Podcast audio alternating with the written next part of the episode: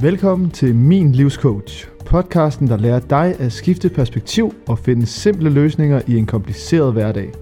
Her er din vært, certificeret livscoach, Camilla Berg.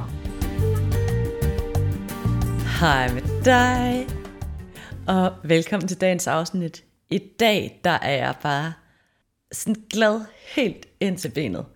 Jeg har brugt min gåtur her til formiddag på at gå og reflektere over alle de ting, jeg sætter pris på i min hverdag, og som, som betyder noget for mig. Og Gud og reflektere over, hvorfor betyder det noget for mig? Hvad er det egentlig, der ligger i det? Og en ting, jeg godt var klar over, men sådan lige fik gjort mig selv klar over igen, igen, igen, er, at jeg fucking elsker Jakob. Øh, for dem, der ikke ved det, så er Jakob min forlovede, og det er faktisk også Jakob, der sidder og redigerer den her podcast. Så skat, jeg elsker dig, og det her brugte dagen på at tænke på, så snakker vi ikke mere om det. Ej, det vil jeg faktisk gerne lige snakke lidt mere om, fordi noget af det, som der gik op for mig, det er, at, at jeg har den bedste forlovede i verden. Altså han har brugt den her uge på, at han har lavet mad hver eneste dag. Han er også en mand, der gør rent, når man beder ham om det. Ej, han gør det faktisk også selv nogle gange. Og så støtter han mig altid i alle mine tørsede idéer. Jeg har i den tid, vi har været sammen, haft gang i 10.000 forskellige projekter. Og han har altid været der, han har altid hjulpet mig, han har altid gjort alt det, jeg ikke selv har skulle overskue for, at det, jeg gerne har ville, det har kunne lykkes. Jeg glemmer aldrig dengang, at jeg gerne ville have lavet sådan en animeret baggrund til øh, verdensmesterskabet i pole dance, jeg deltog i 2019, hvor jeg gerne ville have sådan en video om mig, og så skulle jeg have sådan sorte dæmonøjne, som jeg havde set i Supernatural, eller sådan et eller andet.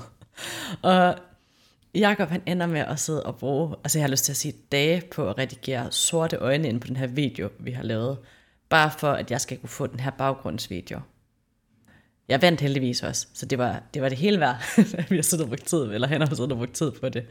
Men han støtter mig altid i alle mine tværsede projekter, og nogle gange så forstår jeg det ikke helt, fordi jeg er faktisk sådan lidt hysterisk nogle gange. Det kan godt være, at jeg lyder helt vildt sådan reflekteret, når jeg snakker her, og når jeg deler ting på min Instagram. Men jeg kan også godt fyre af og blive helt vildt urimelig. Og det er derfor, at det her arbejde med at arbejde med mine tanker er så sundt for mig, fordi jeg kan virkelig være hysterisk. Så selvom at man kan være så velovervejet og reflekteret på nogle tidspunkter, så er der ingen, der er perfekte, og jeg kan godt være rimelig hysterisk. Og jeg er mega egoistisk. Fordi der er nogle ting, jeg gerne vil have, som jeg indset, jeg gerne vil have, og derfor der er der mange ting, jeg ikke går på kompromis med, og det støtter han mig også op om og giver mig lov til. Hvilket jeg måske ikke forstår, fordi at når man er så egoistisk som jeg er, så kan man også godt nogle gange bare forvente, at andre skal gøre noget for en. Og så bliver jeg ekstremt fokuseret på de ting, jeg gerne vil. Altså, så, så hvis der er noget, jeg gerne vil, så putter jeg alle mine kræfter i det, og det gør rent faktisk, at jeg nogle gange lidt glemmer vigtigheden af de relationer, der er omkring mig, og det inkluderer altså også Jacob.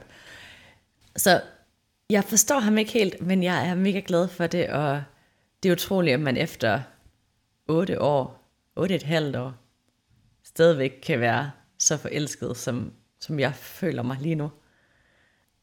Desværre så bliver vi alt for ofte i relationer, hvor vi ikke er glade. Men det kan være rigtig svært at indse, når man er i en relation, man har været i i lang tid, at den måde relationen er bygget op på, fungerer på, hverken er noget, som man selv fortjener, eller noget, som modparten fortjener. Fordi når man bliver i en relation, hvor man ikke længere er glad, så er det faktisk også respektløst over for det andet menneske, og det er respektløst over for en selv. Et rigtig stort spørgsmål, man kan stille sig selv, når det kommer til forhold.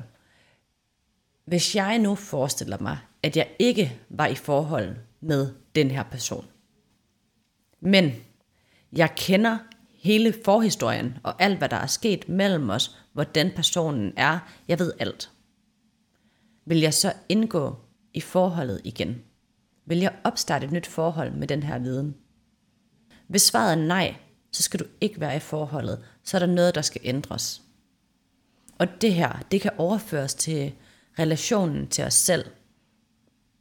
Når vi ser på vores hverdag, vores arbejde, vores tøjskab, alt hvad vi har, der skal vi spørge os selv, det jeg har her og nu, er det noget, jeg vil købe igen?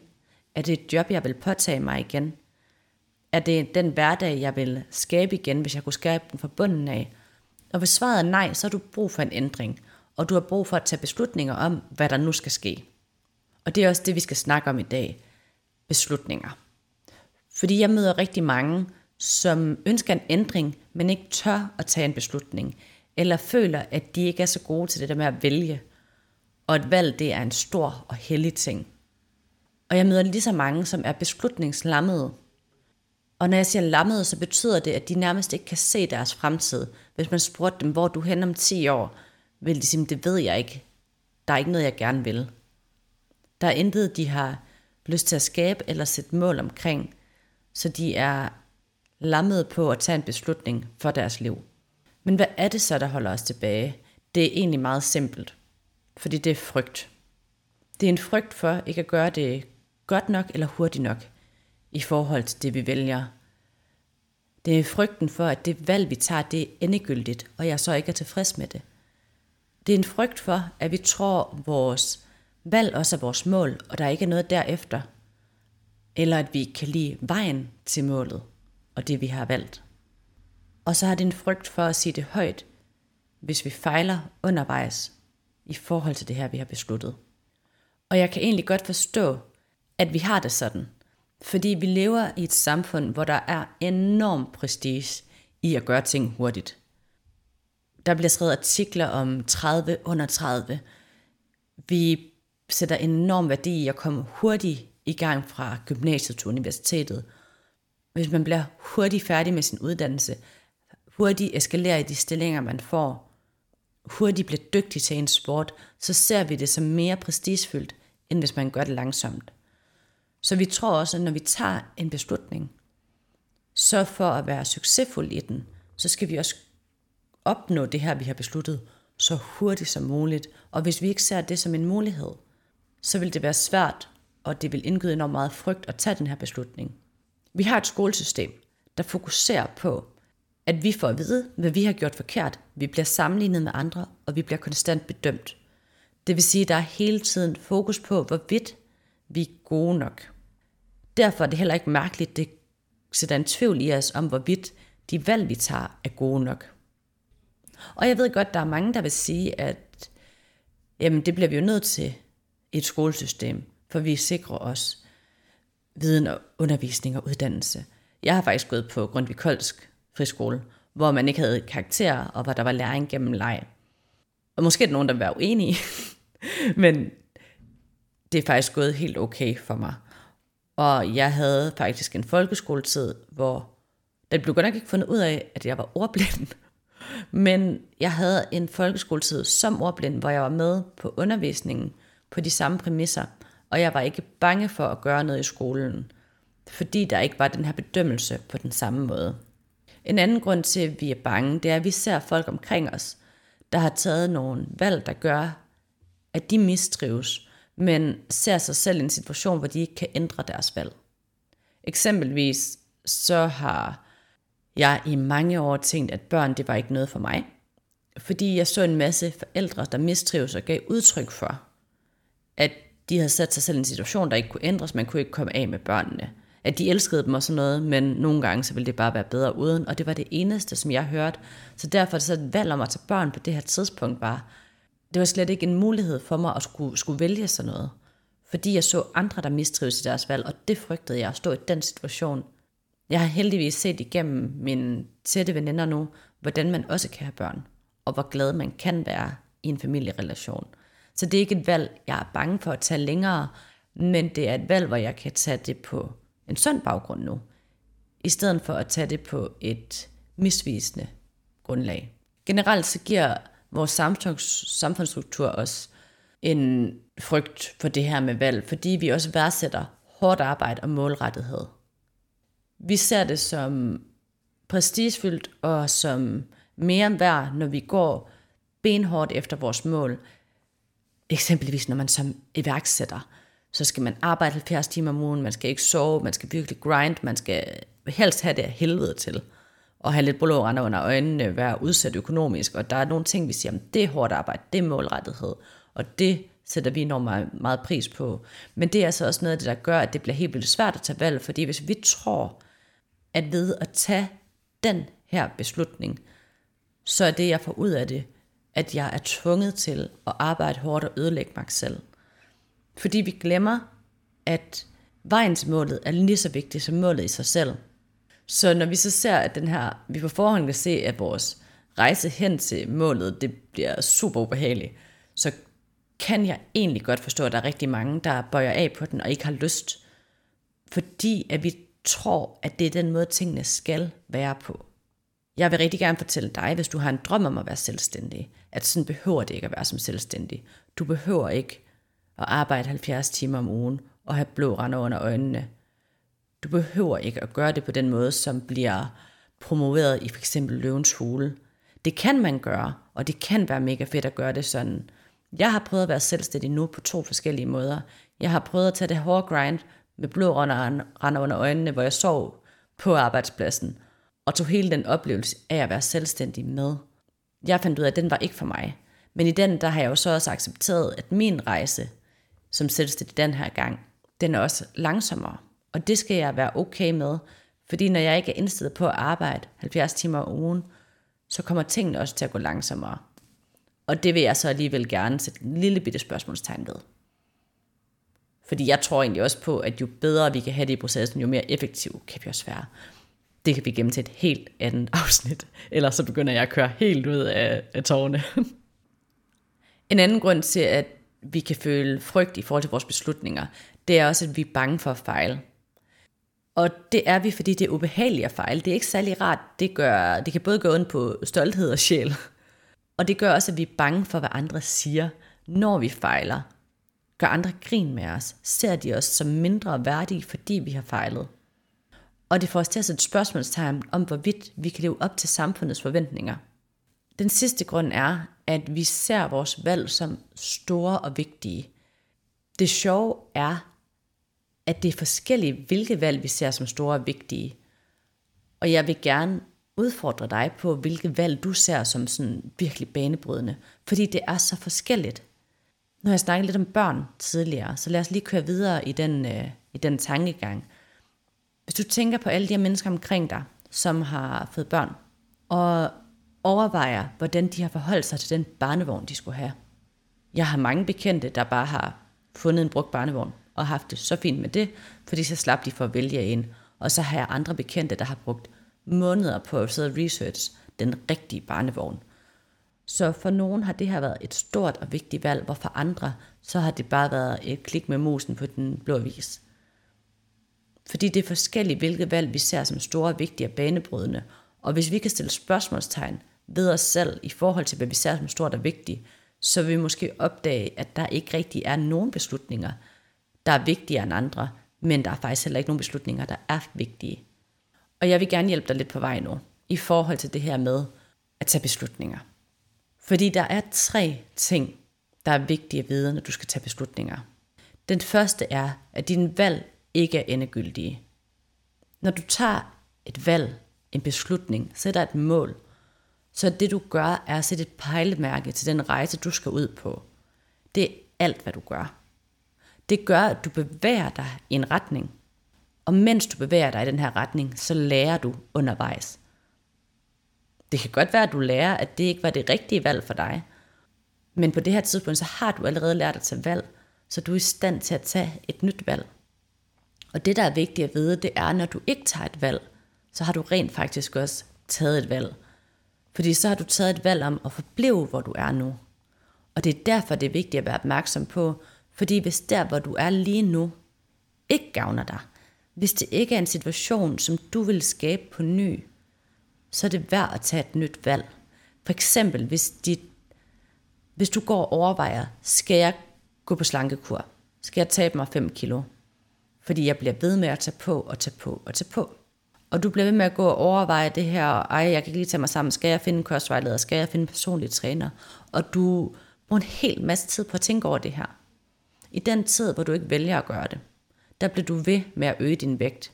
Så på det her tidspunkt, hvor du ikke tager et valg, så har du taget et valg om at forblive i den situation, hvor du bliver ved med at øge din vægt. Dit valg, det er intet andet end den rejse, du skal på, og den læring, som du får undervejs. Og derfor, der er den nummer to ting, du skal vide, at dit mål aldrig er målet. For vi får altid et nyt mål efter målet. Ligegyldigt, hvor vi skal hen, eller hvor vi er i vores liv, så vil vi have en målsætning her og nu, om vi tænker over det eller ej. Da jeg gik i gymnasiet, så var mit mål at bestå studentereksamen og få hugen på. Da jeg fik hugen på, var målet, at jeg ville have en uddannelse. Da jeg fik en uddannelse, så var målet at bestå den her uddannelse. Da jeg bestod min uddannelse, var målet at få et arbejde. Det droppede jeg hurtigt, jeg blev selvstændig. Så var målet at få min selvstændige forretning til at køre. Lige pludselig skiftede mit mål til, at jeg gerne ville ud og have et arbejde. Da jeg fik mit arbejde, så var mit mål at blive forfremmet. Og på den måde, så blev jeg ved med at få et nyt mål, og et nyt mål, og et nyt mål. Så hvis vi er bange for, at vi ikke kan lide det mål, vi sætter i sidste ende, så er det jo faktisk fuldstændig ligegyldigt, fordi der kommer til at være et nyt mål på den anden side. Så derfor tror jeg på, at det ægte mål, det er hverdagen der til. Det er, at man tager den her beslutning om, hvor man gerne vil nå hen, og så har man det røv fucking fedt på vejen, på ens egne præmisser, på den måde, man selv synes, at livet er værd at leve, og skaber den hverdag, der giver mening for en selv. Fordi som Dan Sullivan siger, så giver alle mål os et strategic byproduct. Og et strategic byproduct, det betyder så simpelt, at du lærer en hel masse på vejen. Dengang jeg startede min første virksomhed op, der havde jeg ikke drømt om, at jeg skulle lære at lave hjemmeside, markedsføring, lede folk, bygge parkourkasser, flytte en støberjernsradiator, eventplanlæg, projektplanlæg, lave konkurrencekurser, skabe instruktøruddannelser. Jeg havde ikke drømt om alle de ting, jeg skulle lære på vejen, men alle de ting, jeg lærte på vejen i min første virksomhed, dem har jeg brugt på arbejdsmarkedet efterfølgende, og de giver mig en enorm viden nu her, når jeg er startet op som selvstændig igen. Fordi viljen til at fejle, den er essentiel, når vi vil have succes. Fordi vi lærer af vores fejl, og vi har brug for læring for at få succes. Så med viljen til at begå alle fejl i hele verden, så er du nærmest garanteret succes. Men vi er bange for at fejle, og vi er bange for, hvad folk tænker, hvis vi siger højt, hvad vi gerne vil, og tager en beslutning og fortæller folk om det. Fordi hvis vi fejler og ikke klarer det, så er det pinligt. Men jeg vil gerne fortælle dig en hemmelighed. Alle mennesker har udelukkende fokus på sig selv. Og de færreste lytter med en intention om at huske på, hvad andre siger. Det har faktisk været en stor del af den certificering, jeg har taget. Det har været at lære at lytte aktivt, og lytte på, hvad folk de rent faktisk siger, uden at putte min egen forståelse nedover, uden at antage ting, uden at prøve at bestemme, hvad andre mennesker mener. De fleste mennesker, de lytter udelukkende for selv at kunne snakke bagefter, eller tænke over, hvordan det, du siger, kan relatere til deres verden. Jeg kan for eksempel fortælle jer, at der er rigtig mange af dem, som jeg kender, som ikke ved, hvad jeg arbejder med. Selvom jeg er voldsomt aktiv på sociale medier, har den her podcast, og generelt ikke er bleg for at lægge det ud, så ved de det ikke. Og hvis du er i min nære omgangskreds, og i tvivl, så kan jeg godt lige fortælle det, og lige opriste det igen. Det jeg laver er, at jeg er livscoach, og jeg arbejder med at se på, hvad vi gør her og nu, i forhold til, hvordan, hvad vi gerne vil gøre. Ud fra det laver jeg håndgribelige programmer og har værktøjer i forhold til at sige, hvor vil vi gerne hen, hvor er vi nu, og hvordan planlægger vi vores tid. Ud fra det forudser jeg sammen med dig, hvad kan der gå galt, hvordan kan vi kigge på de her problematikker på forhånd, så de ikke bliver et problem. Og så hjælper jeg med at effektivisere det, vi gerne vil. Så når vi gerne vil planlægge vores tid, så hjælper jeg dig med at holde fast i din planlægning på en god og kærlig måde, hvor det er noget, du på sigt selv kan gøre. Så det jeg laver, det er en blanding af coaching og håndgribelige værktøjer med fokus på hjernens funktion og med et speciale i forhold til time management. Og så holder jeg oplæg om mental sundhed og trivsel. Og det hele kommer egentlig af, at jeg har en drøm, det lyder heldigt, om at den stresstendens, vi ser i samfundet lige nu, den skal mindskes væsentligt. Og derfor der vil jeg gerne hjælpe folk hen et sted, hvor de ikke skal tænke på at være enten eller, men man kan være både og. Fordi jeg tror på en hverdag, hvor vi både kan være karrierekvinder, mødre og gå til vores sport. en hverdag, hvor vi ikke behøver at sige, at jeg er det ene eller det andet. Fordi hvis vi planlægger vores tid ordentligt, og vi arbejder med vores sind, så kan vi være begge dele. Men på trods af, at det er det her, jeg arbejder med, så har mennesker omkring mig flere gange belært mig om, hvordan hjernen fungerer. Jeg er op til flere gange blevet mansplant om, hvad stress er, hvordan man får det, og hvordan man forebygger det. Og så er der også rigtig mange, der gerne har vil fortælle mig, hvordan jeg planlægger min tid som selvstændig. Og jeg tror, man kan lære alt, så jeg lytter selvfølgelig. Men til dato, der er jeg ikke blevet spurgt om mit professionelle input i forhold til stress, time management og hjernens funktioner. Men det skal lige siges, nu lyder det som om jeg sidder og bitcher. Det er altså helt okay. Fordi vi alle sammen er bare mennesker, og vi agerer som mennesker gør. Og for mig så er det ikke noget, der er et make it eller break it i forhold til vores venskab eller vores måde at agere på som omgangskreds. Overhovedet ikke. Men ud fra den her viden om, at der alligevel ikke er nogen, der husker, hvad jeg laver, eller som lytter efter, hvad min mål er, så vil jeg heller ikke lade mig diktere af, hvorvidt at andre ser mig fejle, fordi de har nok glemt, hvad jeg gerne vil alligevel. Og hvis der så er nogle mennesker, der har lyst til at gøre grin med mig eller med dig, for at gå efter dine mål og for at tage en beslutning, så ved jeg virkelig ikke, hvor vigtige mennesker de er at forholde sig til. Fordi det er baseret på noget inden i dem. Det har ikke noget med dig at gøre. Og der vil altid være nogen, der kommenterer på ens liv. Om det så handler om, at de påstår, de ser en fejl. Eller om de kommenterer på, at man er sådan en, der aldrig gør noget. Og man bare har det hele i munden. Så ved at tage en beslutning, vil der være nogen, der snakker. Ved ikke at tage en beslutning, vil der være nogen, der snakker. At gå op i andres mening omkring dine fejl, det er det værste, du kan gøre mod dig selv, for du har brug for dine fejl for at opnå din succes. Så i stedet for at leve i frygten, så skal vi lære at forstå, at valg ikke er endegyldige, vores mål aldrig er målet, og at fejle er betaling for succes. At lære at tage beslutninger og holde fast i dem, det er et håndværk, og det tager tid og dedikation. Men at lære at tage beslutninger bringer så meget med sig. Det gør, at du lærer at stole på dig selv. Du får alting gjort, fordi du siger, du vil gøre det. Og fordi du gør det, du siger, du vil gøre, begynder du at skabe det, som du gerne vil.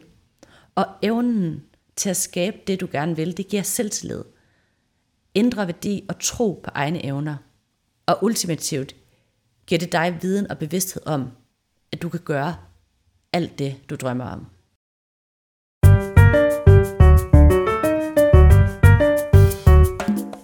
Vil du gerne have mere tid og overskud i din hverdag, så du kan få plads til at være hele det menneske, du gerne vil være?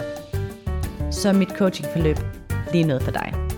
Jeg hjælper dig med at inspicere din hverdag, handlemønstre og sind, samt skabe et overblik over, hvor du rent faktisk gerne vil hen. Sammen proklamerer vi en hverdag, der giver mening for dig gennem praktiske værktøjer, så du kan blive sådan en, der når det du gerne vil og overholder din planlægning og to-do-lister. Vi prognostiserer de problemer, der måtte opstå undervejs, så du kan angribe dem, før de overhovedet opstår. Og så hjælper jeg dig med at effektuere dine beslutninger, hvor jeg vil være din støtte og hjælp hele vejen gennem processen. Du kan tilmelde dig forløbet via ansøgningsskemaet på min hjemmeside www.minlivscoach.dk